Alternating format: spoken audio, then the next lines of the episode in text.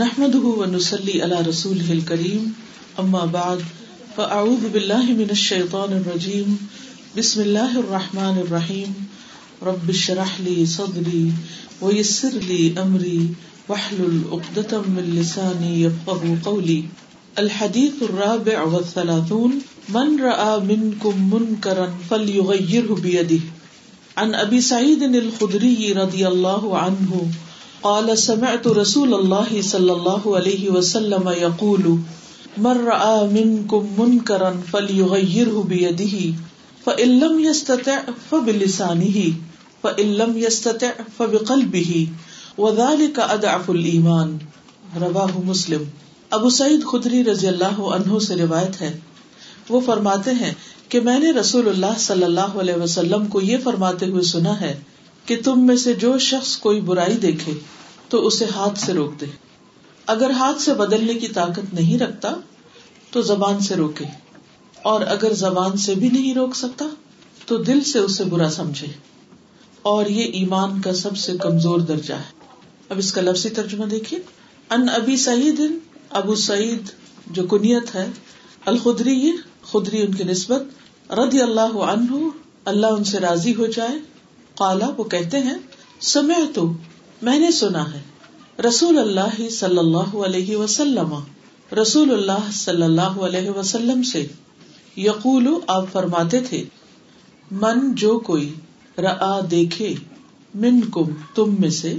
منکرن، کوئی منکر، کوئی برائی۔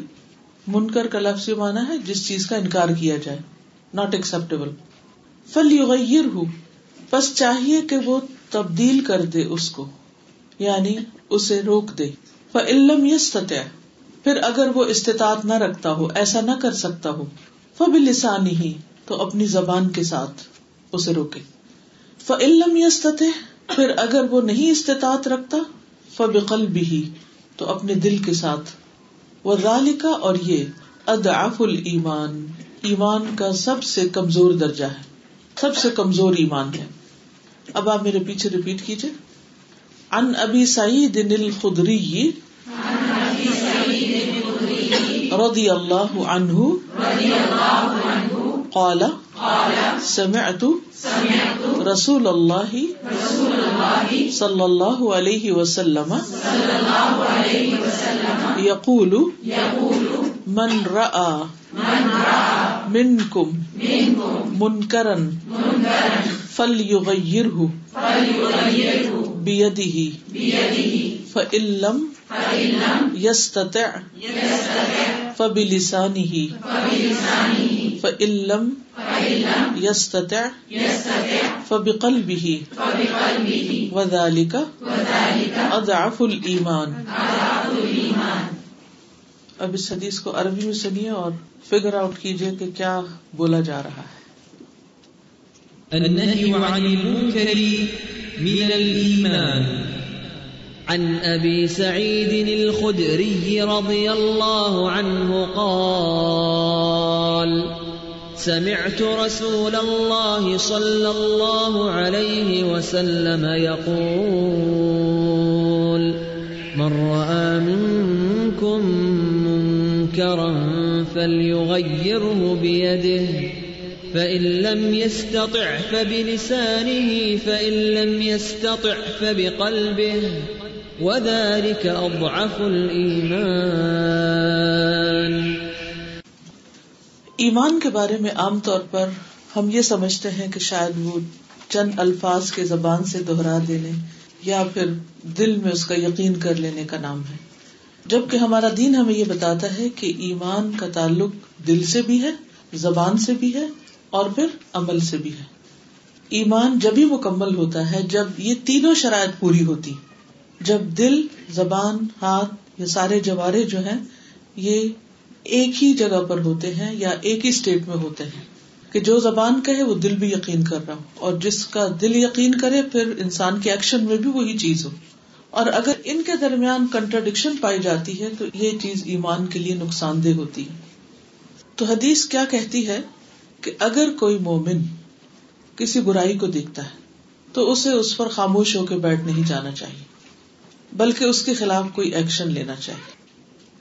ایکشن آبیسلی ہاتھ سے لیا جائے گا۔ مثلاً آپ دیکھتے ہیں کوئی چیز کسی غلط جگہ رکھی ہوئی ہے اور لوگوں کو اس سے تکلیف ہو رہی ہے۔ لوگ اس سے اٹک رہے ہیں، گر رہے ہیں سلپ ہو رہے ہیں، کچھ بھی ان کو نقصان پہنچ رہا ہے۔ تو آپ کا ایمان اس بات کا تقاضا کرتا ہے کہ آپ آگے بڑھے اور اس تکلیف دہ چیز کو راستے سے ہٹا دیں۔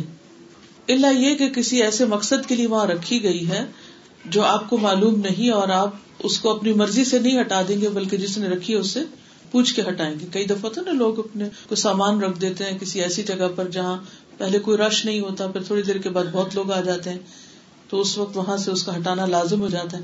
اب اگر آپ مالک کی مرضی کے بغیر ہی اٹھا کے کہیں سے کہیں رکھ دیں گے تو کیا ہوگا؟ تو مشکل پیدا ہو جائے گی۔ لیکن ان جنرل برائی کو برائی سمجھتے ہوئے کہیں بھی جہاں برائی ہوتی ہے، وہ برائی دوسروں کے لیے تکلیف دہ ہوتی ہے، نقصان دہ ہوتی ہے، ان کی دنیا کے لیے، ان کی آفرت کے لیے۔ تو مومن کا فرض کیا بنتا ہے کہ وہ دوسروں سے تکلیف کو دور کرے؟ یعنی منکر دراصل کیا چیز ہے؟ وہ چیز جو کرنے والے کو بھی نقصان دے رہی ہے اور جو اس کے آس پاس کے لوگ ہیں، وہ بھی اس سے نقصان اٹھا رہے ہیں۔ وہ کسی حال میں فائدے کی نہیں۔ خواہ وقتی طور پر کوئی شخص اس کو اچھا ہی کیوں نہ سمجھتا ہو۔ تو کوئی چیز جس کا وقتی فائدہ نظر آتا ہو، لیکن الٹیمیٹلی نقصان دہ ہو، تو اس کو بھی ہٹا دینا چاہیے، اس کو بھی دور کرنا چاہیے۔ اور جو چیز وقتی طور پر اور لانگ ٹرم دونوں میں نقصان دے اس کو تو ہر صورت میں فوراً وہاں سے ہٹا دینا چاہیے۔ پھر یہ کہ یہ صرف دنیاوی اعتبار سے ہی نہیں نقصان دہ، بلکہ دینی اور اخروی اعتبار سے بھی نقصان دہ چیزوں کے لیے استعمال ہوتا ہے۔ منکر کا لفظ، اور خصوصاً منکر ان برائیوں کو کہتے ہیں کہ جنہیں شریعت برا کہتی ہے اور دوسری طرف جنہیں عقل بھی برا سمجھتی ہے۔ تو من من کم من کرن تم میں سے جو کوئی منکر کو دیکھے فل یغیر ہوبی ادی ہی تو اسے چاہیے کہ اپنے ہاتھ سے روکے۔ فعلم یستط فبلسانی ہی اگر ہاتھ سے نہیں روک سکتا تو زبان سے۔ اگر زبان سے بھی نہیں کسی کو کچھ کہہ سکتا، تو دل میں تو برائی کو برا سمجھے ہی۔ اگر کسی دل میں برائی کے لیے نفرت نہیں تو اس دل میں گویا پھر ایمان بھی نہیں۔ یعنی منیمم کیا؟ بیر منیمم کہ جو برائی ہے اسے برا سمجھا جائے۔ خواہ اس کے خلاف انسان کمزور ہونے کی وجہ سے کوئی ایکشن نہ بھی لے سکے، لیکن برائی کو اچھا سمجھنا ایمان کے منافی۔ اب اس کے لیے یہ بھی ضروری ہے کہ آپ کو یہ پتا ہو کہ کیا برا ہے، کیا اچھا ہے۔ اگر ہمیں خود ہی تمیز نہیں ہوگی تو ہم اس کو دور کیسے کر سکیں گے؟ کچھ چیزیں تو ایسی ہیں جو ہماری عقل ہمیں بتا دیتی ہے، چھوٹے چھوٹے بچوں کو بھی پتا ہوتا ہے کہ یہ ٹھیک نہیں، لیکن کچھ چیزیں ایسی ہیں جن کے بارے میں جاننا ضروری ہے، علم حاصل کرنا ضروری ہے۔ تو اگر انسان علم حاصل کر لیتا ہے، جان لیتا ہے، سمجھ لیتا ہے، اور پھر اس کے بعد اس کو اپنی زندگی سے بھی نکال دیتا ہے، اور دوسروں کو جب دیکھتا ہے، وہی کام کرتے ہوئے، تو انہیں بھی اس سے روکتا ہے، تو اس سے ایمان میں اضافہ ہوتا ہے۔ اور ایمان بڑھتا چلا جاتا ہے، یہاں تک کہ انسان کا ایمان مکمل ہو جاتا ہے۔ ایک اور حدیث میں جو سنن نسائی کی ہے، وہ بھی ابو سعید الخدری ہی سے روایت ہے۔ اس میں نبی صلی اللہ علیہ وسلم نے فرمایا کہ تم میں سے جو شخص کوئی برائی دیکھے، اسے اپنے ہاتھ سے روک دے، تو وہ شخص بری ہو گیا یعنی اس نے اپنی ذمہ داری پوری کر دی۔ اور اگر اس کی طاقت نہ ہو تو زبان سے روکے، تو وہ بھی بری ہو گیا۔ اگر اس قدر طاقت نہ ہو تو دل سے برا سمجھے، تو وہ بھی بری ہو گیا۔ اور یہ ایمان کا سب سے کمزور درجہ ہے یعنی صرف دل میں برا سمجھنا۔ تو حدیث کے الفاظ میں سب سے پہلے آ رہا ہے من را من، جو کوئی بھی، جو کوئی بھی یعنی جو بھی کسی ایسی سچویشن میں ہے را دیکھے۔ را آنکھ سے دیکھنے کے لیے استعمال ہوتا ہے۔ کہ آپ کی اپنی آنکھ نے دیکھا کہ کوئی ایسا غلط کام ہو رہا ہے یا کوئی ایسی چیز ہے جو دوسروں کے لیے تکلیف دہ ہے۔ لیکن بعض اوقات ایسا ہوتا ہے کہ آپ کی آنکھ تو نہیں دیکھتی، لیکن کیمرے کی آنکھ دیکھتی۔ اور ایسی چیز کیمرے کے ذریعے آپ کے سامنے آ گئی تو وہ بھی گویا آپ نے خود دیکھا۔ بعض اوقات کیمرے کی آنکھ تو نہیں دیکھتی مگر کسی شخص نے دیکھا اور اس نے آپ سے بیان کیا اور وہ شخص جو بیان کر رہا ہے وہ بالکل مصدقہ، سچی بات کر رہا ہے، اس کو جھوٹ نہیں بول رہا۔ تو وہ بھی اسی میں آ جاتا ہے۔ تو را سے مراد یہاں جس کو علم ہو گیا، جس کو پتا چل گیا۔ ضروری طور پر صرف آنکھ سے دیکھنا مراد نہیں، کیونکہ ہم ہر چیز صرف آنکھ سے نہیں دیکھتے۔ کیا جو بھی علم ہم حاصل کرتے ہیں وہ صرف دیکھ کر حاصل ہوتا ہے یا اور بھی طریقہ ہوتا ہے؟ سن کر۔ ٹھیک ہے نا؟ تو کان اور آنکھ دونوں ہی علم کے ذرائع تو بعض چیزیں دیکھ کر پتا چلتی ہیں، بعض اوقات سن کر پتا چلتی ہے ہاں دیکھا تو دیکھا ہوتا ہے، لیکن سننے میں بعض اوقات یہ ہوتا ہے کہ جو شخص سنا رہا ہوتا ہے، اس نے خود صحیح نہیں دیکھا ہوتا، اس لیے صرف سنی سنائی پر ایکشن نہیں لینا چاہیے جب تک کہ کسی بات کا یقین نہ ہو جائے۔ نبی صلی اللہ علیہ وسلم نے فرمایا، جب زمین میں کوئی خطا اور نافرمانی کی جائے، کوئی غلط کام کیا جائے، تو اس میں حاضر اور موجود شخص نے اس کو برا جانا اور اس کا انکار کیا، تو وہ ایسے ہی ہے جیسے وہ اس گناہ سے غائب رہا اور دور رہا۔ یعنی مثلاً آپ کے سامنے کوئی کسی کو قتل کر رہا ہے فار ایگزامپل اللہ نہ کرے کہ ایسا سین کوئی آپ دیکھے لیکن بازو کا اچانک کوئی چیز سامنے آ جاتی۔ اور اب تو ٹیلی ویژن کی اسکرین پر آپ روز ایسی چیزیں دیکھتے ہیں۔ تو جب کہیں کوئی ایسا ظلم ہو رہا ہو، تو جس شخص نے اس کو دیکھا اور اس کو برا جانا، اس کا انکار کیا، تو وہ ایسا ہے جیسے اس نے اس گناہ کا ارتکاب نہیں کیا یا وہ اس سے دور ہے، بچا ہوا ہے۔ لیکن جو غائب اور دور تھا، شامل نہیں تھا، سامنے نہیں تھا، لیکن اس نافرمانی کو اس نے پسند کیا انہوں نے کہا اچھا ہی ہوا ایسا ہو گیا۔ تو وہ ایسا تھا جیسے وہ اس میں حاضر اور موجود تھا۔ بعض اوقات ایسا تھا نا، خاندانوں میں سے لڑائی، جھگڑے، فساد ہوتے ہیں۔ یا کچھ خبریں آپ کو ملتی ہیں کہ مثلاً کسی ہسبینڈ نے وائف کو مارا۔ تو آپ نے یہ خبر سنتے ہی کیا ریئیکشن شو کیا؟ مثلاً اگر کوئی آپ کو یہ بتائے کہ فلاں شخص نے فلاں کو مارا ہے اور ظلم سے مارا ہے، تو آپ کے دل میں کیا خیال آنا چاہیے؟ یا کیا آئے گا؟ تو بڑا ظلم ہے۔ یہ تو ٹھیک نہیں ہوا۔ آپ زبان سے بھی بول دیتے ہیں، آپ کا دل جو ہے وہ تکلیف میں آ جاتا ہے کہ یہ تو ٹھیک نہیں ہوا۔ یہ تو اچھا نہیں کیا کسی نے۔ چاہے جس پر ظلم ہوا، وہ آپ کا کوئی رشتے دار ہو یا نہ ہو۔ بعض اوقات وہ شخص آپ کا رشتے دار نہیں ہو سکتا، لیکن ویسے کوئی جان پہچان کا۔ اور بعض اوقات آپ اخبار میں خبریں پڑھتے ہیں، آپ ان لوگوں کو جانتے بھی نہیں ہوتے کہ کون ہے۔ نہ مارنے والے کو جانتے ہیں، نہ مرنے والے کو جانتے ہیں، لیکن اس فیل کے بارے میں آپ کا خیال کیا ہوتا ہے؟ کیا کہتے ہیں؟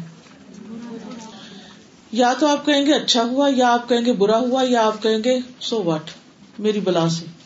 مجھ پہ تو نہیں ہوا، میں تو نہیں جانتی۔ I have no feeling for them کیا ہونا چاہیے؟ اچھا ہوا تو کوئی نہیں کہے گا، کوئی بھی عقل مند برا ہوا عقل مند جو ہوگا، جس کے اندر احساس اور شعور ہوگا، وہ تو کہے گا۔ لیکن ہمیں کیا؟ جو بھی ہوا۔ یہ ایٹیٹیوڈ کیسا ہے؟ یہ بے حص ہونے کا، بے رحم ہونے کا۔ کوئی بھی ریئیکشن شو نہ کرنے کا۔ یہ درست نہیں۔ کیا خیال ہے؟ یہ ٹھیک ہے؟ اب آپ کہیں گے کہ ہم تو دن میں ہزاروں خبریں ایسی پڑھتے رہتے ہیں۔ تو پھر ہم ہر ایک پر ریئیکشن شو کر میں نہیں کہتی کہ آپ اٹھ کے اسپیچ شروع کر دیں کوئی اور، لوگوں کو اکٹھا کر کے نعرے لگانے شروع کر لیکن جب آپ پڑھے تو اس کو نگیٹ کریں۔ آپ کا دل اس کو برا جانے کہ یہ ٹھیک نہیں ہو رہا۔ یہ ٹھیک نہیں ہو رہا۔ تو مومن باشعور انسان ہوتا ہے۔ وہ غلطی کے کام، گناہ کے کام، ظلم اور زیادتی کے کاموں کو دیکھ کر ان پر خاموش نہیں رہ سکتا۔ وہ ان کے بارے میں اپنے دل کی تکلیف کا اظہار ضرور کرتا ہے۔ وہ اس کو اپروو نہیں کرتا۔ برائی کو، غلطی کو، ناپسندیدہ عمل کو اپروو نہیں کرتا۔ یہی دراصل ہم سے اسلام یہ چاہتا ہے۔ تو خواہ آپ دور ہوں کسی برائی سے، لیکن اگر آپ نے اپنے آپ کو بری کر لیا اس سے کہ میں اس کو اپروو نہیں کرتی، تو آپ اس میں شامل نہیں۔ لیکن اگر آپ دور ہیں، مثلاً آپ یہاں بیٹھے، اور آپ کو یہ پتا چلتا ہے کہ آپ کے بھائی نے مثلا بیک ہوم آپ کی بھابھی کو طلاق دے دی، اور آپ کو معلوم ہے کہ آپ کے بھائی کا غصہ بہت سخت ہے اور زیادتی کرتا ہے اس پر، لیکن چونکہ وہ آپ کا خون کا رشتہ ہے، تو آپ اس کے سیکشن پر خاموشی اختیار کر لیتی ہیں۔ اور ایک مظلوم لڑکی کے ساتھ کوئی ہمدردی ظاہر نہیں کرتی کیونکہ وہ آپ کی خونی رشتے دار نہیں تو اس کے بارے میں کیا خیال ہے؟ عموماً گھروں میں، خاندانوں میں ایسے ہو رہا ہوتا ہے نا؟ ہماری آنکھیں دیکھتی ہیں، ہمارے کان سنتے ہیں اور ہم حقیقت کو جانتے بھی ہیں۔ اور ہمیں پتا بھی ہوتا ہے کہ کون کس پر زیادتی کر رہا ہے۔ لیکن اس کے باوجود ہم نہ ظالم کو روکتے ہیں، نہ اس پر اپنا کوئی کنسرن شو کرتے ہیں اور نہ ہی مظلوم کے ساتھ کوئی ہمدردی کرتے ہیں۔ تو یہ رویہ درست نہیں۔ ٹھیک ہے، آپ وہاں موجود نہیں، آپ کسی کو جب کوئی ظلم کر رہا تو ہاتھ سے پکڑ کے روک نہیں سکتے۔ آپ زبان سے بھی کچھ نہیں کہہ سکتے، کیونکہ آپ کو ڈر لگتا ہے کہ اگر آپ نے کچھ بھی بات کہی تو اس سے تو اور زیادہ فساد پھیل جائے گا۔ تو کم سے کم ایمان کا درجہ کیا ہے؟ کہ آپ اسے ایکسپٹ نہیں کریں، یہ تو بہت زیادتی اور پھر جو ہی آپ کے پاس تھوڑی سی بھی ہمت ہو، کوئی کچھ بھی طاقت ہو، کوئی بھی ایسی چیز ہو، تو آپ فوراً کیا کریں؟ آپ اس کے اوپر جو ایکشن لے سکتے ہیں لے۔ کیونکہ ہمیشہ حالات ایک جیسے نہیں رہتے۔ کبھی آپ بہت کانفیڈینٹ فیل کرتے کسی معاملے میں، اور کسی معاملے میں آپ کانفیڈینٹ نہیں ہوتے۔ تو اس لیے جس انسان کا بھی ضمیر زندہ ہوگا، وہ لازمی طور پر برائی سے روکے گا، زبان سے یا ہاتھ سے یا ایٹ لیسٹ دل سے۔ اب اس میں آ جاتی ہے کہ خاندانوں کے اندر پائی جانے والی بری رسمیں۔ جو آپ کو پتا کہ سراسر اسلام کے خلاف ہے۔ مثلاً اگر کوئی فوت ہو جاتا ہے تو لوگ زور زور سے چیخنا چلانا شروع کر دیتے ہیں۔ رونا دھونا، بعض لوگ بال نوچتے ہیں، بعض اوقات لوگ کپڑے پھاڑ لیتے ہیں، کھاتے پیتے نہیں ہے اللہ سبحان تعالیٰ کے خلاف شکوے شکایتیں کرنے لگتے ہیں۔ ایسا ہی ایک موقع آیا کہ جب حضرت جعفر شہید ہوئے، نبی صلی اللہ علیہ وسلم کے جو چچا زاد بھائی تھے۔ تو حضرت عائشہ کہتی ہے کہ جب زید بن حارثہ جعفر بن ابی طالب اور عبداللہ بن روا کی شہادت کی خبر آئی۔ اب آپ دیکھیں زید بن حارثہ آپ کے منہ بولے بیٹے تھے۔ جعفر بن ابی طالب آپ کے چچا کے بیٹے تھے۔ اور اسی طرح ایک اور بہت نیئر ڈیئر صحابی عبداللہ بن روا تھے۔ تو یہ ایک جنگ میں ایک کے بعد ایک سب شہید ہو گئے۔ کتنا بڑا دکھ اور صدمہ اور غم آپ کو ہو سکتا ہے۔ جب آپ کو یہ خبر آئی تو آپ زمین پر بیٹھ گئے یعنی دکھ کے مارے، اور آپ پر غم کے آسار نظر آ رہے تھے۔ حضرت عائشہ کہتی ہے کہ میں دروازے کے سوراخ سے دیکھ رہی تھی کہ ایک آدمی آیا اور اس نے کہا، اے اللہ کے رسول صلی اللہ علیہ وسلم، جعفر کے گھر کی عورتیں رو رہی ہیں یعنی کہ چیخ چلا رہی ہیں، عام رونا تو منع نہیں ہے، آنکھوں سے آنسو آنا یا دکھ کا اظہار کرنا۔ آپ نے فرمایا، جاؤ نے منع کر دو۔ وہ شخص گیا اور منع کیا، لیکن وہ باز نہیں آئی وہ واپس آیا اور کہا کہ وہ میری بات نہیں مانتی۔ آپ نے پھر منع کرنے کا حکم دیا کہ جاؤ دوبارہ جا کے کہو۔ وہ پھر آیا، کہنے لگا، اللہ کی قسم، وہ تو مانتی نہیں۔ ہم پہ غالب آ گئی۔ تو حضرت عائشہ کہتی ہیں کہ رسول اللہ صلی اللہ علیہ وسلم نے غصے سے فرمایا، پھر ان کا منہ مٹی سے بھر دو۔ یعنی پھر روکو ان کو جس طرح بھی روئی لیکن محاورت کا کہ اگر وہ زبان سے نہیں باز آتی تو پھر کوئی اور طریقہ اختیار کرو، مگر یہ انتہائی غلط چیز ہے۔ حضرت عائشہ کہتی ہے میں نے اس سے کہا، اللہ تمہاری ناک خاک آلود کرے۔ تم نہ تو وہ کر سکتے ہو کہ انہیں روک سکو اور نہ ہی رسول اللہ کا پیچھا چھوڑتے ہو۔ صلی اللہ علیہ وسلم۔ یعنی ادھر کی شکایت ادھر ادھر کی ادھر ادھر کی ادھر۔ یعنی نہ تو تم ادھر کچھ کر سکتے تو نہ تم ادھر سے جان چھوڑ رہے ہو۔ جاؤ اپنا کام کرو۔ تو کچھ لوگ ایسے ہوتے ہیں کہ وہ صرف جا کے شکایتیں لگاتے وہ خود کچھ نہیں کرتے۔ تو یہ طریقہ بھی ٹھیک نہیں۔ اور عمومی طور پر لوگ یہی کر رہے ہوتے ہیں۔ لیکن یہاں یہ چیز دیکھنے کی ہے کہ نبی صلی اللہ علیہ وسلم نے جس وقت دیکھا آپ انتہائی غم میں بھی تھے، انتہائی پریشانی میں تھے، لیکن اس وقت بھی جب آپ کو موقع ملا ایک برائی کو دور کرنے کا یا اس سے روکنے کا، تو آپ نے اپنا غم ایک طرف رکھا اور نہیں انل من کر فوراً کیا۔ پھر اسی طرح نبی صلی اللہ علیہ وسلم کے بعد صحابہ کا طرز عمل ہم دیکھتے ہیں۔ یہی اپنے یامر کہتے ہیں کہ جس شخص نے سب سے پہلے تقدیر کے مسئلے میں گفتگو کی، وہ بسرا کا مابد جوہنی تھا مابد نام ہے۔ تو کہتے ہیں کہ میں اور میرے ایک ساتھی حج یا عمرے کے ارادے سے چلے تو ہم نے کہا، کاش ہماری کسی صحابی سے ملاقات ہو جائے، کیونکہ تابعین کا دور تھا ابھی، جس سے ہم ان لوگوں کے بارے میں پوچھ سکیں جو کچھ یہ کہہ رہے ہیں۔ یعنی جو تقدیر کے بارے میں بات کرتے ہیں بیسیکلی انکار کرتے ہیں، تقدیر کو نہیں مانتے۔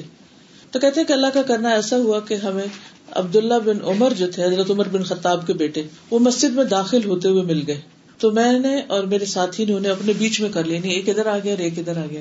اور میں نے سوچا کہ میرا ساتھی شاید مجھے بات کرنے دے گا، لیکن اس نے مجھ سے پہلے بات شروع کر دی اور کہا، ابو عبد الرحمان ہمارے علاقے میں کچھ ایسے لوگ آئے ہیں جو قرآن کی تلاوت کرتے ہیں، علم کی بڑی باریکیاں نکالتے ہیں، بڑا غور و فکر کرتے ہیں، لیکن ان کا عقیدہ یہ ہے کہ تقدیر کچھ بھی نہیں، تقدیر کو نہیں مانتے اور سارے معاملات ایسے خود بخود ہوتے چلے جاتے ہیں۔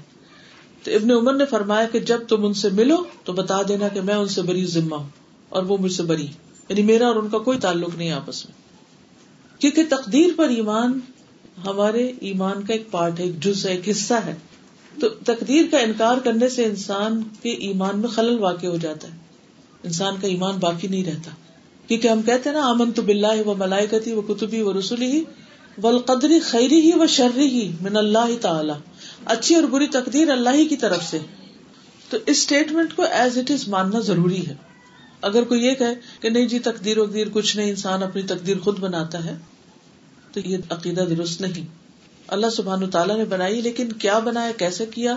اس کی تفصیل تو اللہ تعالیٰ کو ہی پتا ہے۔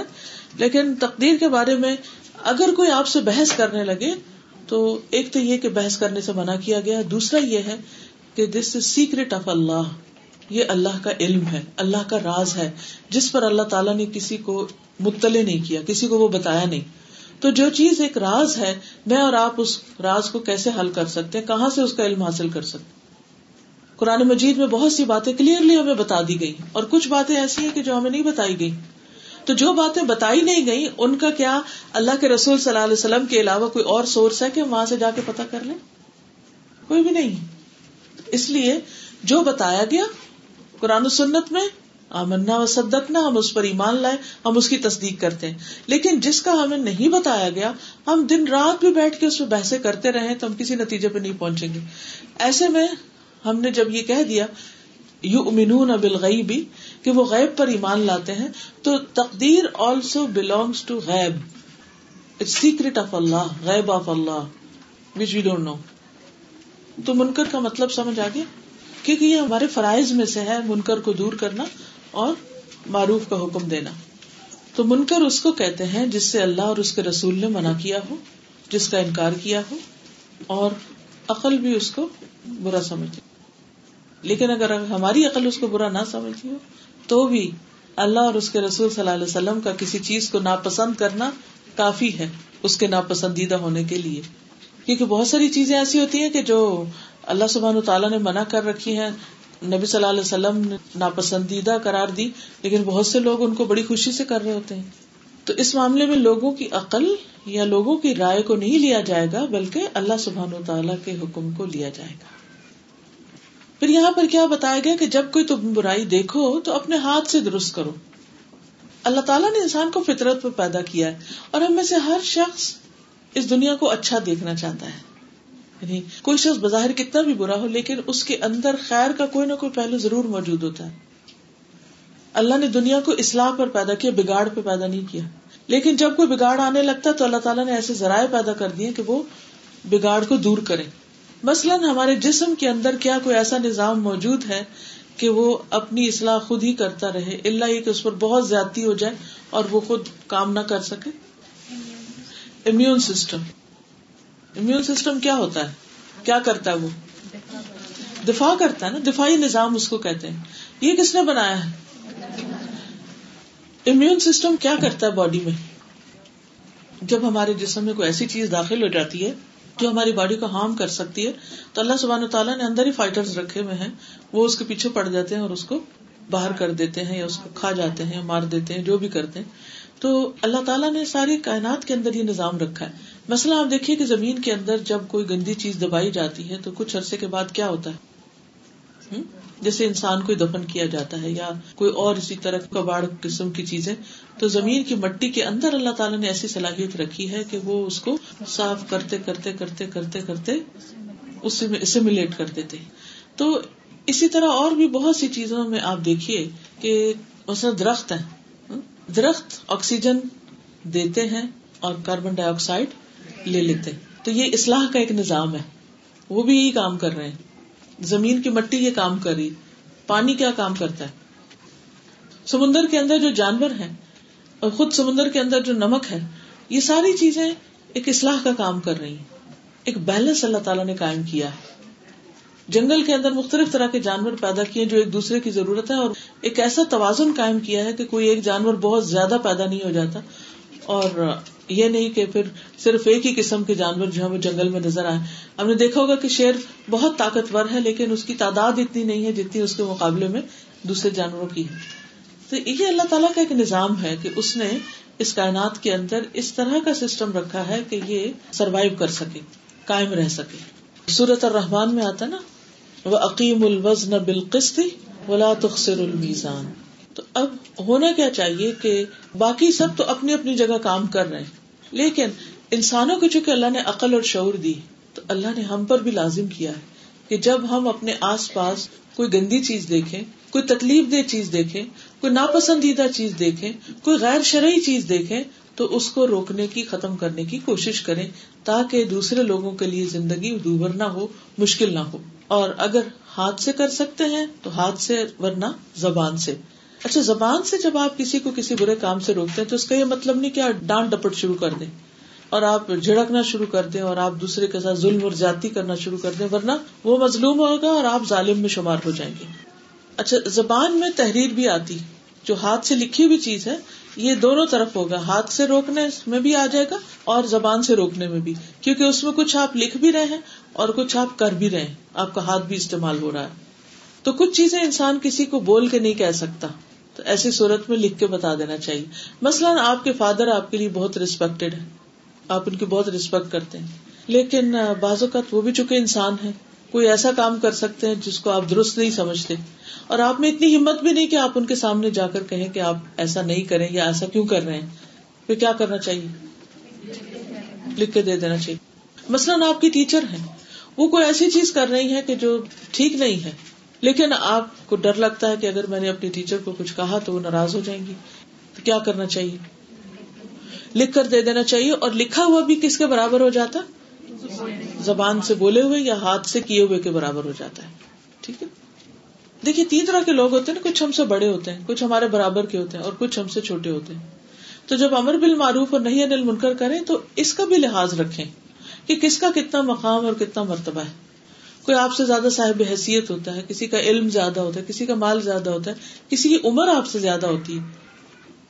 اسی طرح کچھ لوگ جیسے آپ ہیں، اسی طرح کے برابر کے ہوتے ہیں۔ عمر، علم، مال وغیرہ میں، اور کچھ آپ سے نیچے کے ہوتے ہیں۔ تو ہر ایک سے اس کے حیثیت کے مطابق معاملہ کرنا چاہیے۔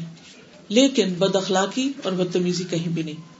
بلکہ امر بال معروف اور نہیں انل منکر کی شرائط میں یہ بات بتائی گئی ہے کہ جب آپ کسی کو کسی برائی سے روکے تو میک شیور کرے کہ وہ برائی ختم ہوگی، نہ کہ اس سے بڑی برائی سامنے آ جائے گی۔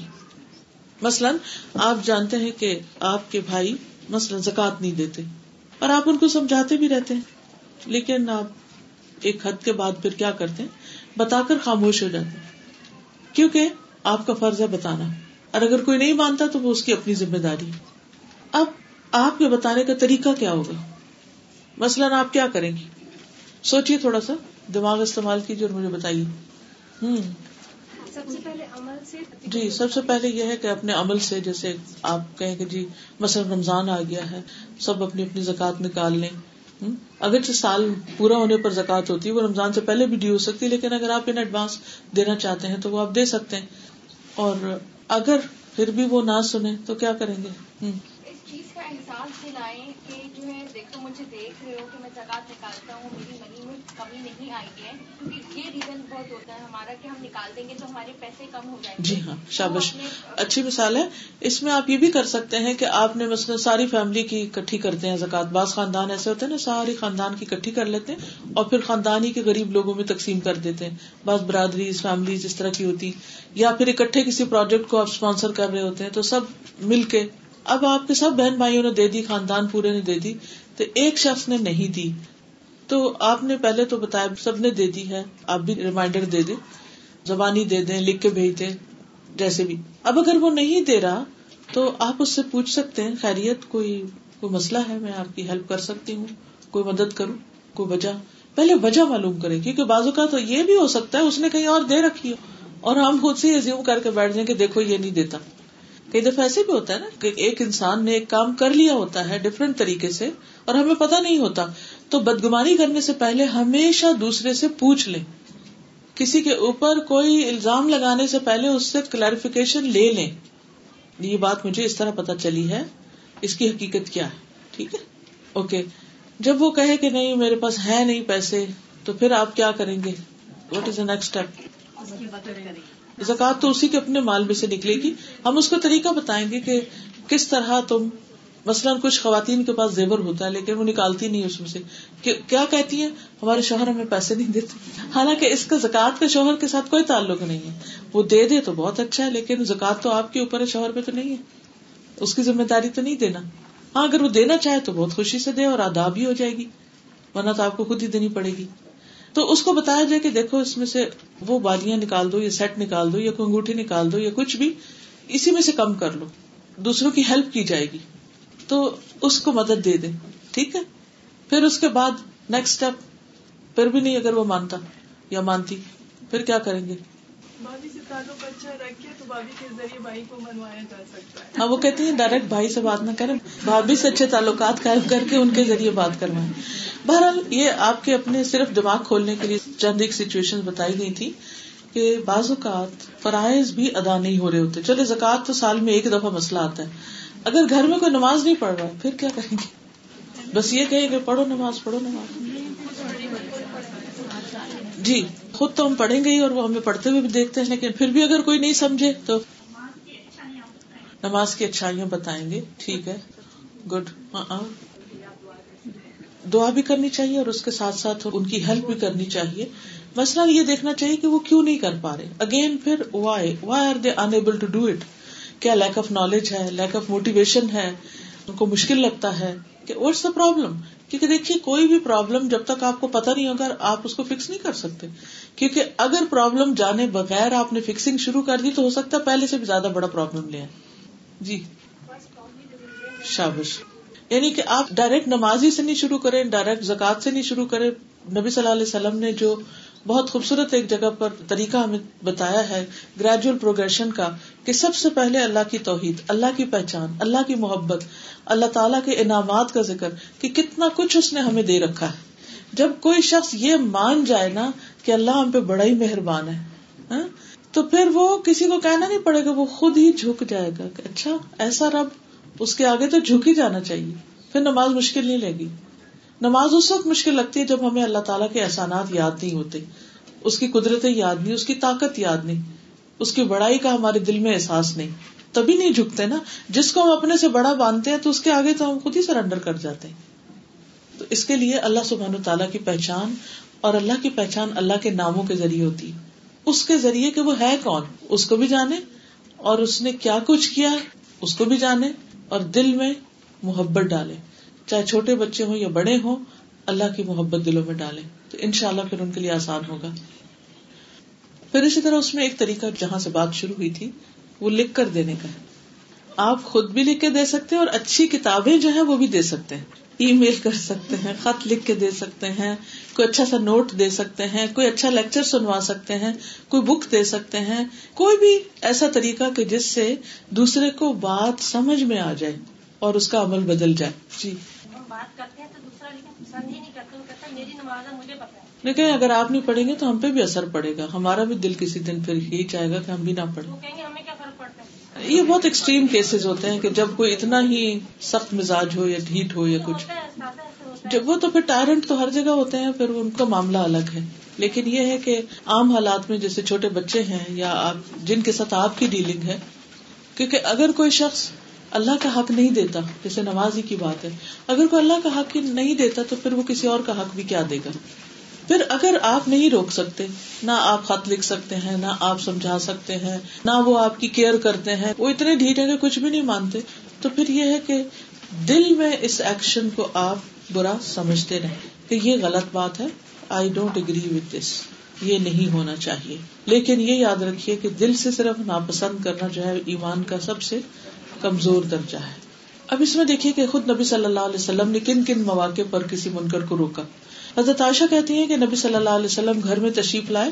گھر میں ایک پردہ لٹکا ہوا تھا جس پر تصویریں بنی ہوئی تھی دیکھ کر آپ کا رنگ بدل گیا۔ پھر آپ نے پردہ پکڑا اور اس کو پھاٹ دیا۔ آپ نے فرمایا، قیامت کے دن ان لوگوں پر سب سے زیادہ عذاب ہوگا جو یہ صورتیں بناتے ہیں۔ یعنی آپ نے ان تصویروں کو گھر میں لٹکا رہنے کو پسند نہیں کیا۔ اور ویسے بھی آپ جانتے کہ رحمت کے فرشتے نہیں آتے۔ تو جہاں رحمت ہی نہ آئے تو وہاں پھر اور کیا فائدے ہوگی حضرت عائشہ سے مربی کہ رسول اللہ صلی اللہ علیہ وسلم اپنے گھر میں کوئی ایسا کپڑا نہیں چھوڑتے تھے جس پر سلیب کا نشان بنا ہو، کراس بنی ہوئی، یہاں تک کہ اسے ختم کر دیتے۔ پھر اسی طرح کوئی بھی ایسی چیز جس سے عبادت میں خلل آئے۔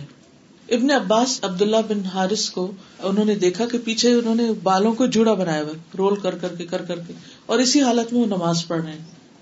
تو انہوں نے دیکھا تو نماز کے اندر ہی کھولنا شروع کر دیا۔ تو جب وہ نماز سے فارغ ہوئے، وہ عبداللہ بن عباس کی طرف متوجہ اور کہا، تم نے میرا سر کیوں چھیڑا؟ تو انہوں نے کہا کہ میں نے رسول اللہ صلی اللہ علیہ وسلم کو فرماتے ہوئے سنا ہے کہ اس طرح جوڑا باندھ کر نماز پڑھنے کی مثال ایسی ہے جیسے کوئی مشقیں باندھنے نماز ادا کر رہا مشقیں ہوتی ہیں نا وہ جو کس دیتے ہیں جس میں قیدیوں کو۔ تو اصولی طور پر نماز کے اندر انسان کا لباس، انسان کی تمام چیزیں اس طرح ہونی چاہیے کہ جس سے خوشبو میں خلل نہ پڑے۔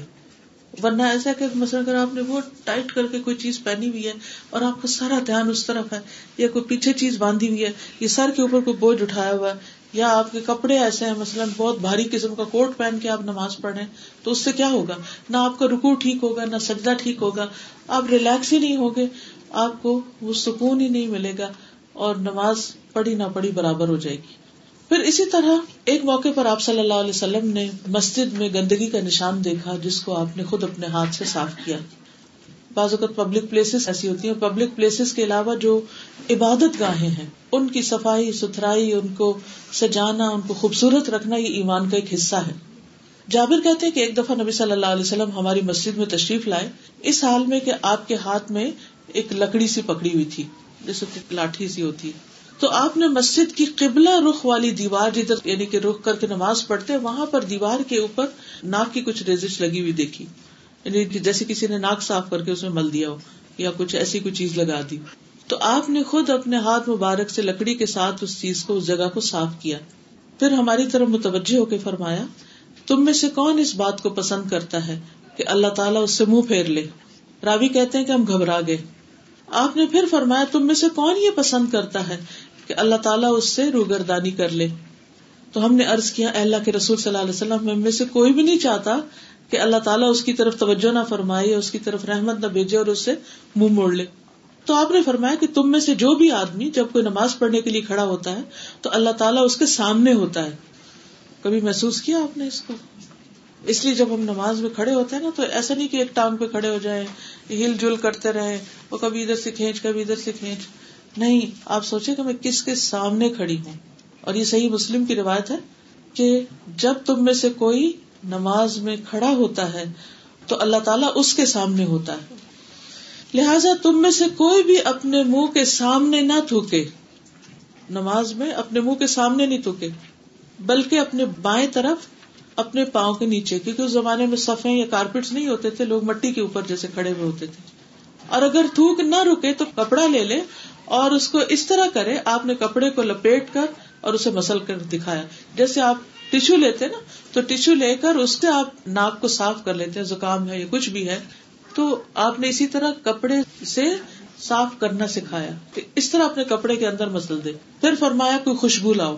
تو کبیلا ہے کا ایک نوجوان کھڑا ہوا، دوڑتا ہوا اپنے گھر گیا اور وہاں سے اپنی ہتھیلی پر کچھ خوشبو لگا کے لے آیا۔ رسول اللہ صلی اللہ علیہ وسلم وہ خوشبو لکڑی کی نوک پہ لگائی اور پھر اسے اسی جگہ اچھی طرح لگا دیا جہاں پر وہ ناک لگا ہوا تھا۔ تو یہ بھی منکر کو دور کرنے کا ایک طریقہ ہے۔ تو اس سے ہمیں کیا سبق ملتا ہے؟ ہمیں کیا کرنا چاہیے؟ صفائی کا خیال رکھے گھر میں اگر آپ نے نماز کا کوئی کارنر بنایا ہوا ہے، تو اس کو بھی مکمل طور پر صاف ہونا چاہیے۔ اگر آپ کسی مسجد میں جا رہے ہیں، تو بھی صاف ہونا چاہیے۔ لیکن بعض اوقات آپ نے دیکھا ہوگا، وہاں بچے وغیرہ ہوتے ہیں یا کچھ کچھ نہ کچھ پھینک دیتے ہیں کوئی کھانے کی چیز پھینک دیتے ہیں کوئی بسکٹ کے یا چپس کے کرمس وغیرہ پھینک دیتے ہیں۔ ایسی صورت میں کیا کہنا چاہیے کہ اچھا وہ کلینر آئیں گے تو وہ پھر صاف کر لیں گے۔ اور یہ جو تین انسٹنگ بیان ہوئے کتنے سیکوینس میں ہے کہ امیڈیٹلی سب سے پہلا رسپانس ہاتھ سے ہوتا ہے۔ اس کے بعد زبان سے تو رسول سب نے سب سے پہلے خود ہی اپروچ کیا۔ اور آپ نے یہ بھی نہیں کیا کہ کسی اور سے کہ اچھا دیکھو تم آ کے ذرا صاف کر دو بلکہ خود کیا۔ امت کو نمونہ بن کے دکھایا۔ اور کیا کرنا چاہیے؟ ہاں جی۔ میرا سوال تھا کہ بعض دفعہ اس طرح سے ہوتا ہے کہ فیس بک پہ جب آپ بچوں کی وال پہ دیکھ رہے ہو تو وہ ڈفرینٹ لوگوں نے تصویریں اس طرح کی لائک کی ہوئی ہوتی ہیں۔ اب جب وہ بچوں کے سامنے ذکر کیا جائے اس طرح سے کہ یہ دیکھو یہ غلط طریقہ ہے، میری بیٹی مجھ سے کہتی ہے کہ مما یہ بیک بائٹنگ ہے۔ دیکھیے بیک بائٹنگ اس وقت ہوتی ہے جب کسی کا نام لے کر کوئی بات کی جائے۔ اگر جنرلی آپ کوئی بات کر رہے ہیں کہ مثلاً میں اگر یہ کہوں کہ جیسے یہ پوسٹر ہے تو یہ اس طرح نہیں لگانا چاہیے اس کو۔ پیچھے پوری طرح فکس ہونا چاہیے۔ اب آپ کو کیا پتا کس نے لگایا اور مجھے کیا پتا کس نے لگایا؟ میں تو جنرلی ایک بات سمجھا رہی ہوں کہ کوئی چیز اس طرح نہیں، اس طرح لگانی چاہیے۔ Just general teaching general lesson لیکن اگر میں یہ کہوں کہ یہ کسی رابعہ نے لگائی ہے اور رابعہ کو ایسا نہیں کرنا چاہیے اور رابعہ کو لگانا نہیں آتا، تو یہ کیا ہے؟ یہ رابعہ کی بیک وائٹنگ ہو جائے گی۔ ٹھیک ہے؟ تو نام نہیں لیں۔ جنرل بات کریں کہ یہ چیز ایسے نہیں، ایسے ہونی چاہیے۔ چلیے۔ لیکن پھر آغاز وہاں سے نہ کریں۔ آغاز توحید سے، ایمان سے اور بنیادی چیزوں سے۔ اور وہ کرتے کرتے پھر ان تمام چیزوں کی طرف آنا چاہیے۔ اور یہاں تو تہارت کی بات ہے۔ اب مثلاً نیکسٹ ٹائم اگر آپ کسی مسجد میں جاتے ہیں اور وہاں دیکھتے ہیں کہ لوگ ٹیشو پھینک کے چلے گئے کیا کرنا چاہیے؟ اٹھا لینا چاہیے۔ پھر اس کے بعد کیا کرنا چاہیے؟ کبھی کبھی مسجد کو خوشبو بھی لگانی چاہیے۔ ٹھیک ہے نا؟ سجدے کی جگہوں پر، دیواروں کے آس پاس تاکہ لوگوں کی عبادت میں ایک خوشبو آئے۔ کیونکہ بعض اوقات آپ نے دیکھا ہوگا کئی لوگ صاف پاؤں سے، کئی گندے پاؤں سے، کئی لوگوں کے موزے گندے ہوتے ہیں۔ سارے گھر میں لے کے اس کو پھرتے ہیں، اسی میں جوتا پہن کے آ جاتے ہیں اور کوئی مسجد میں بھی ویسے ہی چلے جاتے ہیں۔ تو گندے ہو جاتے ہیں۔ کبھی کبھی کیا کرنا چاہیے کہ کارپیٹس کے اوپر کوئی ایسی چیز سے اس کو صاف کر دینا چاہیے؟ اگر آپ ریگولر وزٹر ہیں یا کچھ بھی۔ لیکن کبھی یہ نہ ہو کہ اللہ کا گھر ہمارے گھر سے صاف نہ ہو۔ اللہ کا گھر ہمارے اپنے گھر سے زیادہ صاف نظر آنا چاہیے اور ان لوگوں کے ایمان کی گواہی دی گئی ہے جو مسجدوں کی کیئر کرتے ہیں۔ اگر آپ عبادت کے لیے جا رہے ہیں، نماز کے لیے، جمعہ کے لیے، یا ویسے جا رہے ہیں تراوی کے لیے، یا پڑھنے کے لیے آ رہے ہیں، اسی لیے ہم نے یہ یونیفارم اسی لیے رکھا تھا تاکہ مجبور ہو کے چینج کر کے ہی آنا ہے۔ لیکن پھر بھی کچھ لوگ نہیں اس کا اہتمام کرتے۔ تو اگر آپ سمجھتے ہیں کہ آپ کو عبادت کے لیے نکلنا ہے یا کسی بھی کام، آپ کسی بھی آفس میں جاتے ہیں، تو گھر سے نکلنے کے لیے اپنا ڈریس چینج کر کتنی دیر لگتی؟ ظاہر گھر میں آپ کو کام کرنا کھانا بھی پکانا وہ خوشبو تو آنی ہی آنی ہے، لیکن چینج کرنے میں ہارڈلی کتنا ٹائم لگتا ہے؟ کچھ بھی نہیں، یہ صرف عادت ہوتی جن لوگوں کو عادت ہوتی ہے صاف ستھرا رہنے کی، ان کے لیے کچھ مشکل نہیں۔ پھر اسی طرح نبی صلی اللہ علیہ وسلم نے ایک موقع پر جب آپ حج پہ جا رہے تھے، تو آپ کے پیچھے حضرت فضل سوار تھے۔ تو اتنے میں ایک عورت آئی اور آپ سے کوئی مسئلہ پوچھنے لگی۔ تو وہ عورت جو تھی وہ فضل یگ ہینڈسم اسمارٹ تھے اس وقت، ان کی طرف دیکھنے لگی اور وہ ان کی طرف دیکھنے لگے تو آپ صلی اللہ علیہ وسلم دیکھا کہ یہ کیا ہو رہا تھا آپ نے ہاتھ سے حضرت فضل کا رخ دوسری طرف پھیر دیا۔ تو حضرت عباس نے کیا، اللہ کے رسول صلی اللہ علیہ وسلم، آپ نے اپنے چچا زاد کی گردن کیوں پھیر دی ہے؟ آپ نے فرمایا، میں نے نوجوان مرد اور نوجوان عورت کو دیکھا تو میں ان پر شیطان سے بے خوف نہیں ہوا کہ شیطان ان کے دل میں کوئی ایسی بات ڈال دے گا اور یہ خواہ مخواہ کی ایک بے چینی اور پریشانی شروع ہو جائے گی جس کا حاصل کچھ نہیں۔ تو اس لیے بہتر ہے کہ ابتدا سے ہی اس شر کو روک دیا جائے۔ پھر اسی طرح ایک اور موقع پر ابن عباس سے روایت ہے کہ رسول اللہ صلی اللہ علیہ وسلم نے ایک مرد کے ہاتھ میں سونے کی انگوٹھی دیکھی۔ تو آپ نے اس کے ہاتھ سے وہ انگوٹھی اتار دی اور پھینک دی۔ تو آپ نے فرمایا، تم میں سے کوئی شخص آگ کے انگارے اپنے ہاتھ میں لینا چاہتا ہے تو وہ سونے کی انگوٹھی پہن لیتا ہے۔ یعنی مرد کے لیے سونے کی انگوٹھی پہننا منع ہے۔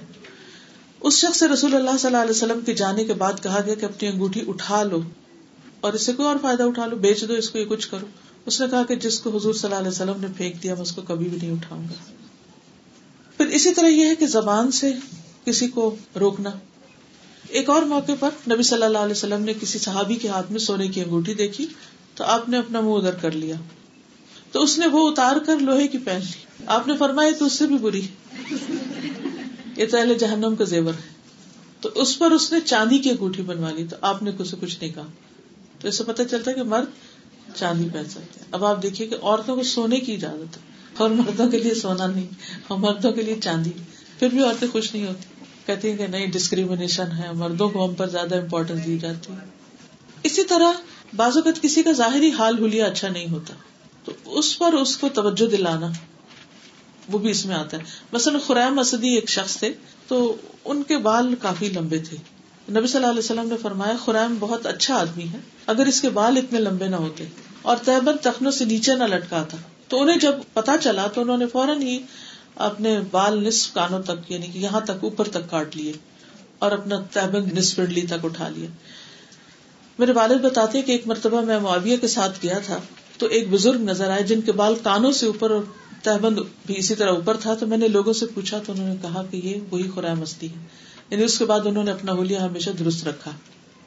اسی طرح جرہت کہتے ہیں، وہ اصحاب صفا میں سے تھے کہ نبی صلی اللہ علیہ وسلم ہمارے بیچ میں بیٹھے ہوئے تھے اور میری ران ننگی ہو رہی تھی۔ یعنی گٹنوں سے اوپر والا حصہ جو ہے وہ ننگا ہو رہا تھا۔ تو آپ نے فرمایا کہ تمہیں نہیں پتا کہ یہ ران جو ہے یہ سطر ہے یعنی اس کو چھپانا چاہیے۔ ان کو وہی بتا دیا اور انہوں نے اس کو چھپا۔ اچھا ایک اور بات یہ کہ نبی صلی اللہ علیہ وسلم کے منع کرنے کا انداز کتنا خوبصورت ہے۔ ان پچھلی دو حدیثوں میں آپ بتائیے کہ کیا طریقہ اختیار کیا آپ نے؟ کیسے بتائی برائی؟ یعنی کسی کی غلطی کیسے بتائی؟ آپ نے کہا خرائم کتنے اچھے آدمی ہیں اگر یہ اپنے بال چھوٹے کر لیں؟ ہاں؟ اگر آپ کو اپنے بچے کو کسی چیز سے روکنا ہو تو پہلے آپ کیا کریں گے؟ پازیٹو اسٹور اس کو انکریج کریں گے. میرا بیٹا کتنا اچھا لگے اگر یہ ایسا اور ایسا کر لے. لیکن ہم عام طور پر کتنا اچھا ہے تو کہتے ہی نہیں. اچھا بہن سے بائد بھی کیوں نہیں کہتے؟ ٹائم نہیں ہوتا. یہ تو بڑی زیادتی ہے. اگر بچوں کے لیے ٹائم نہیں تو پھر کس کے لیے ٹائم ہے؟ عادت ہی نہیں ہے. کیونکہ ہمیں کسی نے کبھی نہیں کھا تو ہمیں کہنا ہی نہیں آیا. ہاں؟ ہمیں طریقہ ہی نہیں آیا. ایک اور بات یہ کہ ہمارا ایک فالس ازمپشن ہے کہ بچے سر چڑھ جائیں گے۔ ایسا کچھ بھی نہیں۔ بچے جو ہیں وہ سر نہیں چڑھیں گے، بلکہ اگر ان کو یہ پتا ہوگا کہ ہمارے ماں باپ ہمیں امپورٹینس دیتے ہیں، ہم سے پیار کرتے ہیں، ہمیں توجہ دیتے ہیں، تو وہ آپ کی بات اور آرام سے سنیں گے۔ بعض اوقات ہم صرف اپنا اوپین دے رہے ہوتے ہیں بچے کو کہ مجھے یہ اچھا نہیں لگتا جب تم یہ کرتے اور میں وہ پسند نہیں کرتی۔ اس کو سمجھ نہیں آتی کہ ہمیں کیوں نہیں اچھا لگتا۔ وہ کہتے ہیں اچھا آپ تو پرانے خیال کے لوگ ہیں، اس لیے آپ ایسی باتیں کرتے ہیں۔ تو یہ ان کی غلط فہمی دور کرنی چاہیے کہ یہ پرانے خیالات کی بات نہیں ہے۔ یہ اصل میں اس وجہ سے منع کیا جا رہا ہے۔ مثلا اگر آدھی رات کو آپ کا بیٹا گھر سے باہر جانا چاہتا ہے، تو آپ کا طریقہ کیا ہوگا؟ کیسے روکیں گے آپ اس کو؟ یا وہ کسی ایسے دوست کے گھر جانا چاہتا ہے جہاں آپ کو پتا ہے کہ جانا ٹھیک نہیں۔ کیا کریں گے؟ ہم وجہ پوچھیں گے کہ وہ لڑکا رات کو کیوں جانا چاہتا ہے؟ شابش ٹھیک ہے۔ دوسری بات یہ ہے کہ اگر پھر ہم سوچیں گے کہ کوئی ایمرجنسی نہیں ہے تو پھر ہم کہیں گے کہ تین چار گھنٹے ہیں فجر میں۔ میں صبح کا بہترین ناشتہ بناؤں تم اس کو یہاں پہ فجر کے بعد بلا لو۔ ماں آ جائے تو میری بھی دوست صحیح بہت اچھا۔ اصل میں جو بات نرمی سے کر لی جائے اور دلیل سے کر لی جائے اس کا اثر کچھ اور ہوتا ہے بجائے اس کے کہ صرف اپنی فرسٹریشن ظاہر کی جائے۔ سازا اصل میں ہوتا یہی ہے کہ ہم بچوں کے سامنے اپنی فرسٹریشن بھی دور کرتے ہیں۔ اور دوسرا یہ کہ ہم ان سے جو بات کر رہے ہوتے ہیں وہ سم ٹائمس لاجک ہوتی ہے۔ ہاں لاجک نہیں ہوتی۔ ہمارے پاس خود نالج نہیں ہوتی۔ مجھے اپنا تجربہ ہے کہ پہلے میں اپنے بچوں سے کچھ بات کہتی تھی ایسے دوستی نہ کرو اس طرح سے۔ تو میرے پاس لاجک نہیں ہوتی تھی ایسا ہوتا تھا بس میں پسند نہیں کرتی میری چوائس ہاں۔ ہے۔ لیکن جب سے الحمد للہ قرآن پڑھنا شروع کیا میں ان کے سامنے جب بات کرتی ہوں تو میں ان کو اس کا حوالہ دیتی ہوں ایک لاجک ہوتی ہے اور اس بات کا الحمد للہ اثر بھی ہوتا ہے۔ بالکل۔ کیونکہ بعض اوقات ہمیں خود علم نہیں ہوتا اور ہم صرف یہ بتاتے کہ مجھے اچھا نہیں لگتا۔ تو بھائی آپ کو اچھا نہیں لگتا ان کو اچھا لگتا ہے ایک آپ کی پسند ہے ایک ان کی ہے۔ ہر ایک اپنی پسند کرنا چاہتا ہے تو اس سے تو بات نہیں بنے گی نا۔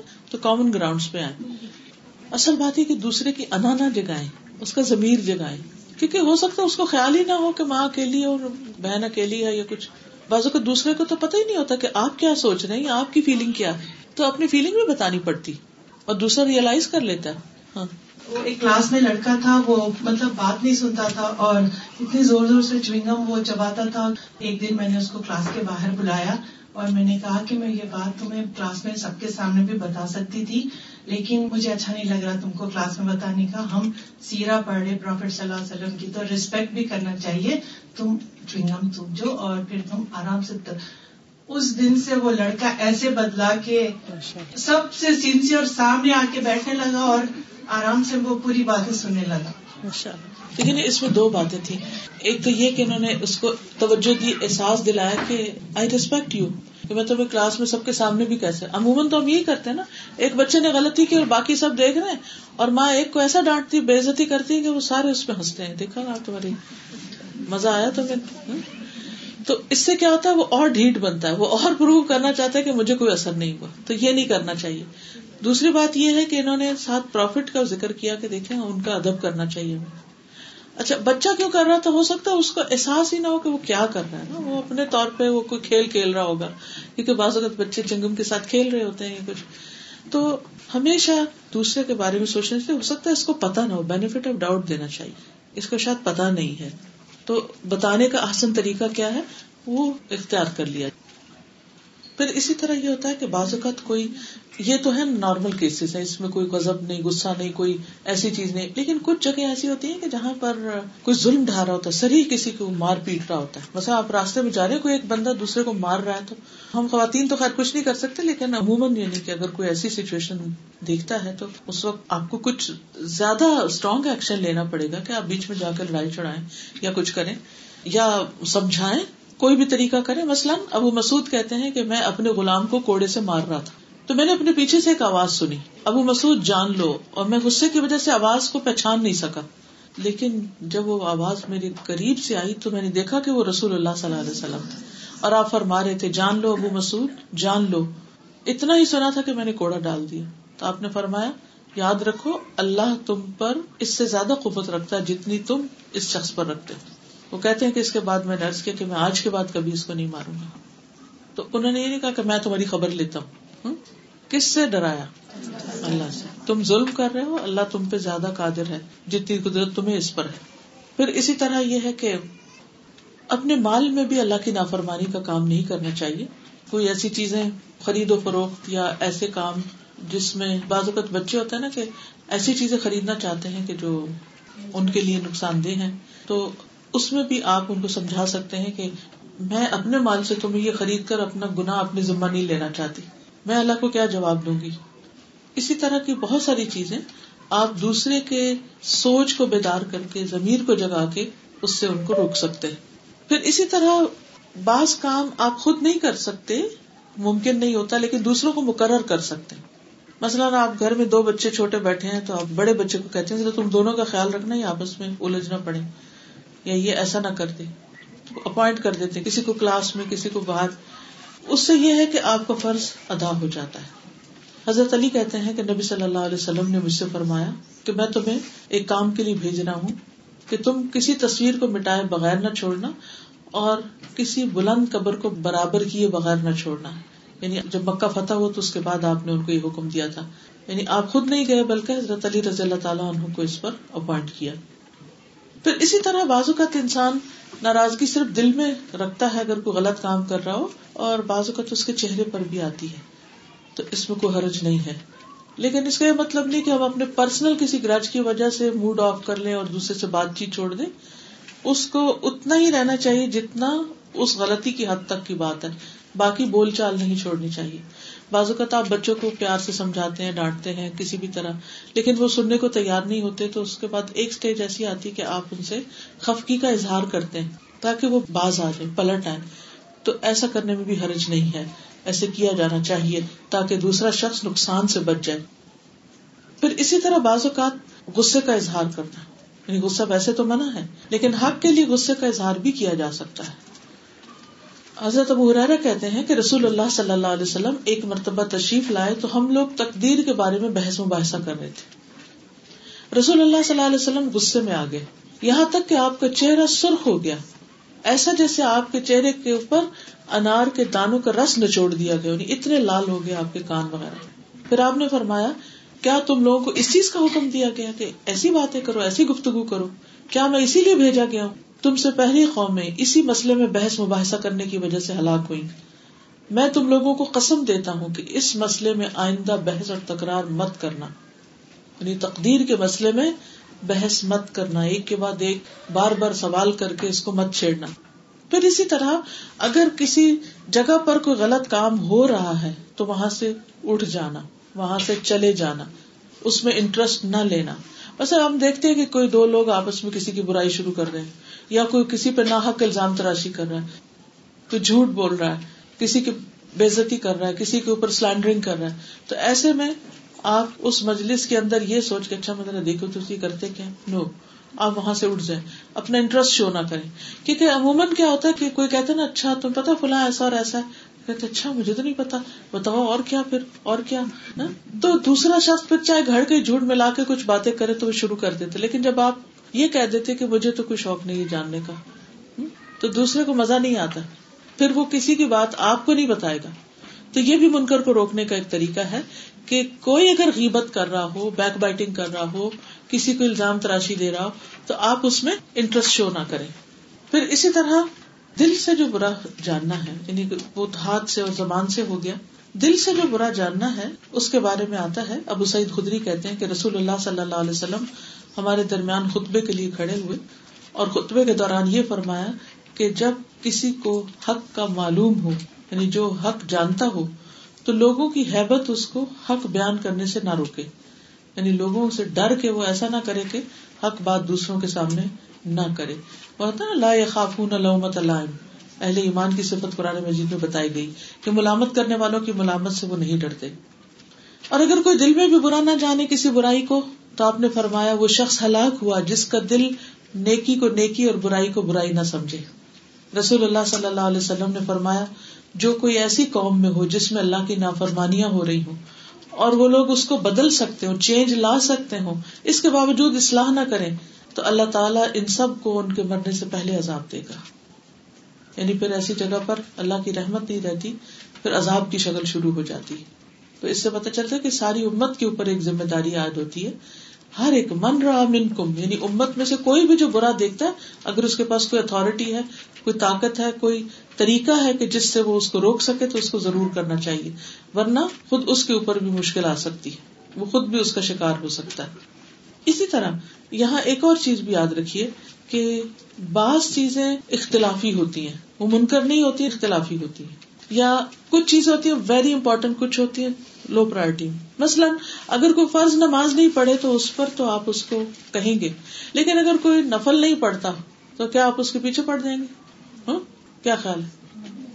فرض نماز تو نہیں ہے نا. فرض تو فرض ہے. کیا آپ اس کے بارے میں دل میں برا سمجھیں گے؟ لیکن میں نے اس شخص کو کبھی نفل پڑھتے نہیں دیکھا. یہ کوئی اچھا آدمی نہیں. یہ نہیں سوچیں گے. کیوں؟ کیونکہ نفل نفل ہے اگر کوئی پڑھتا تو آپ اپریشیٹ کریں گے کہ ماشاء اللہ کتنا عبادت گزار ہے۔ لیکن اگر کوئی نہیں پڑھتا تو آپ اس کو منکر میں نہیں لائیں گے۔ پھر اسی طرح یہ ہے کہ دل میں برا جاننا یہ دل کا عمل ہے، ٹھیک ہے نا؟ اور دل جو ہے، اس کے ایکشن بھی ایکشن شمار ہوتے ہیں۔ ایک تو ہاتھ پاؤں کے ایکشن ہے نا، اور ایک دل کے۔ اور دل کا سب سے بہترین ایکشن کیا ہے؟ اللہ سے محبت رکھنا۔ اور اللہ تعالیٰ کو ہر چیز سے زیادہ امپورٹینٹ سمجھنا۔ پھر اسی طرح تین درجے اور ہیں عمومی طور پر برائیوں کو ختم کرنے کے۔ نمبر ایک، دعوت و تبلیغ، کہ انسان تبلیغ کا کام کرتا رہے، اصلاح کا کام کرتا رہے، جنرلی لوگوں کے اندر اویئرنیس کریٹ کرے، اچھی چیزیں بتائے اور برائی سے روکے۔ دوسرا یہ ہے کہ by order law and order جو ہوتا ہے، کسی بھی گورنمنٹ کے پاس، حکومت کے پاس یا کسی ادارے کے سربراہ کے پاس، تو وہ ایک جنرل اسٹیٹمنٹ یا حکم کے طور پر یہ کوئی قانون بنا کر لوگوں کو کسی برائی وغیرہ سے روک سکتا ہے اور تیسرا یہ ہے کہ اس کو ایلیمینیٹ کرنا، اسے ختم کرنا، یہ ایسے ہی ہے کہ جیسے آپ دیکھیں، مثال کے طور پر اگر کسی شخص کے جسم میں کوئی اب نارمل گروتھ ہو جاتی ہے تو ڈاکٹر کا کیا فرض بنتا ہے؟ اس کو آپریٹ کرے۔ کیوں کرے؟ یہ ظلم نہیں اس کا جسم کاٹ رہا ہے، اس کا خون بہا رہا ہے، اس کی چھان نکال رہا ہے۔ سولوشن ہے۔ تاکہ اس کے باقی جسم جو ہے وہ چین پا جائے، وہ آرام پا جائے۔ تو اسی طرح اگر کسی کے اندر کوئی اخلاقی برائی ہے، دینی برائی ہے، کوئی نماز نہیں پڑھتا، یا روزہ نہیں رکھتا، یا زکات نہیں دیتا، یا جھوٹ بولتا ہے، یا غیبت کرتا ہے، یا کوئی اور برے کام کرتا ہے، تو اس کو ایسے نہ چھوڑ دے، کیونکہ وہ اس کے لیے ہلاکت والی چیزیں وہ پھنس جائے گا آخر میں جا کے۔ تو یہ آپ کی اس سے ہمدردی ہے کہ آپ اس کو اس سے باہر نکال رہے ہیں۔ اور یہ ہر مسلمان کا فرض ہے کہ اپنے اپنی استطاعت کے مطابق وہ اپنی ذمہ داری کو پورا کرے اور یوں ہی کسی کو چھوڑ نہ دے کہ اچھا ٹھیک ہے، کرے کرے، تاکہ یہ پھنسے کل کو۔ نہیں، مومن ایسا نہیں ہو سکتا جو خود غرض ہو، صرف اپنا سوچے اور دوسروں کے بارے میں پرواہ نہ کرے۔ مومن کو اپنی فکر بھی کرنی ہے اور اپنے آس پاس کے لوگوں کی بھی کرنی ہے۔ اللہ تعالیٰ ہمیں اس کی توفیق عطا فرمائے۔ آخر میں حدیث ایک دفعہ پھر سن لیجیے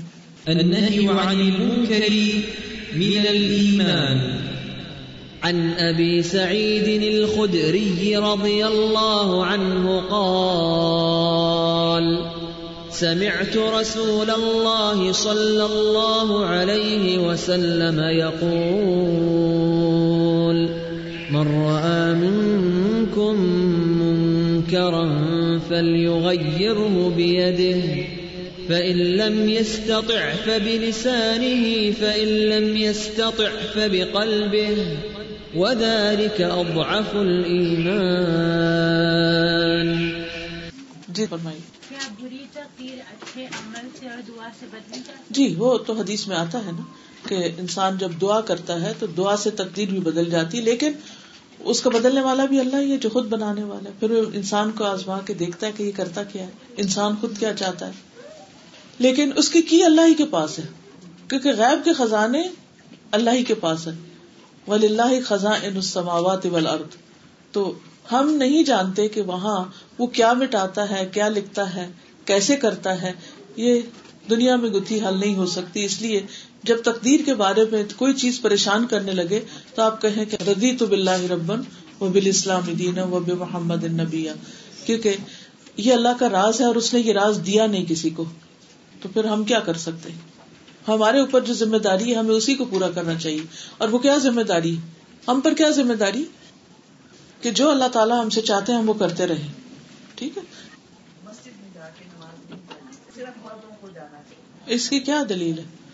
کیا حرم میں نہیں جاتی عورتیں؟ مکہ میں، مدینہ میں، سعودی عرب کی ساری مسجدوں میں تقریباً۔ اور صرف سعودی عرب میں بہت سے اسلامی ملکوں میں، بہت جگہوں پر جاتی۔ ہیں اب دیکھیے کہ عورت بازار بھی جاتی ہے، عورت جاب بھی کرتی ہے، عورت کہاں نہیں جاتی؟ کون سا فیلڈ ہے جہاں عورت نہیں جا رہی؟ ہر جگہ جا رہی تو ہر جگہ آپ جائیں اور مسجد ہی نہ جائیں، اور خصوصاً آپ دیکھیے اس ملک میں آپ کو کہیں بھی اذان نہیں سنائی دیتی۔ گھر میں تو آپ کی اذان نہیں آتی، وہ تو آرٹیفیشل ہوتی ہے۔ تو کبھی آپ مسجد جائیں گے تو آپ کو اذان سنائی دے گی۔ تو اس صورت میں بالکل صحیح ہے۔ حدیث میں آتا ہے، لا تم نہ اما اللہ مساجد اللہ۔ اللہ کی بندیوں کو مسجد جانے سے مت روک، جانے دو۔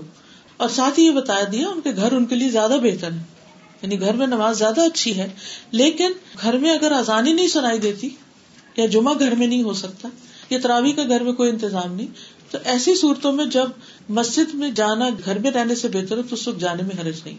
ٹھیک ہے؟ ہاں۔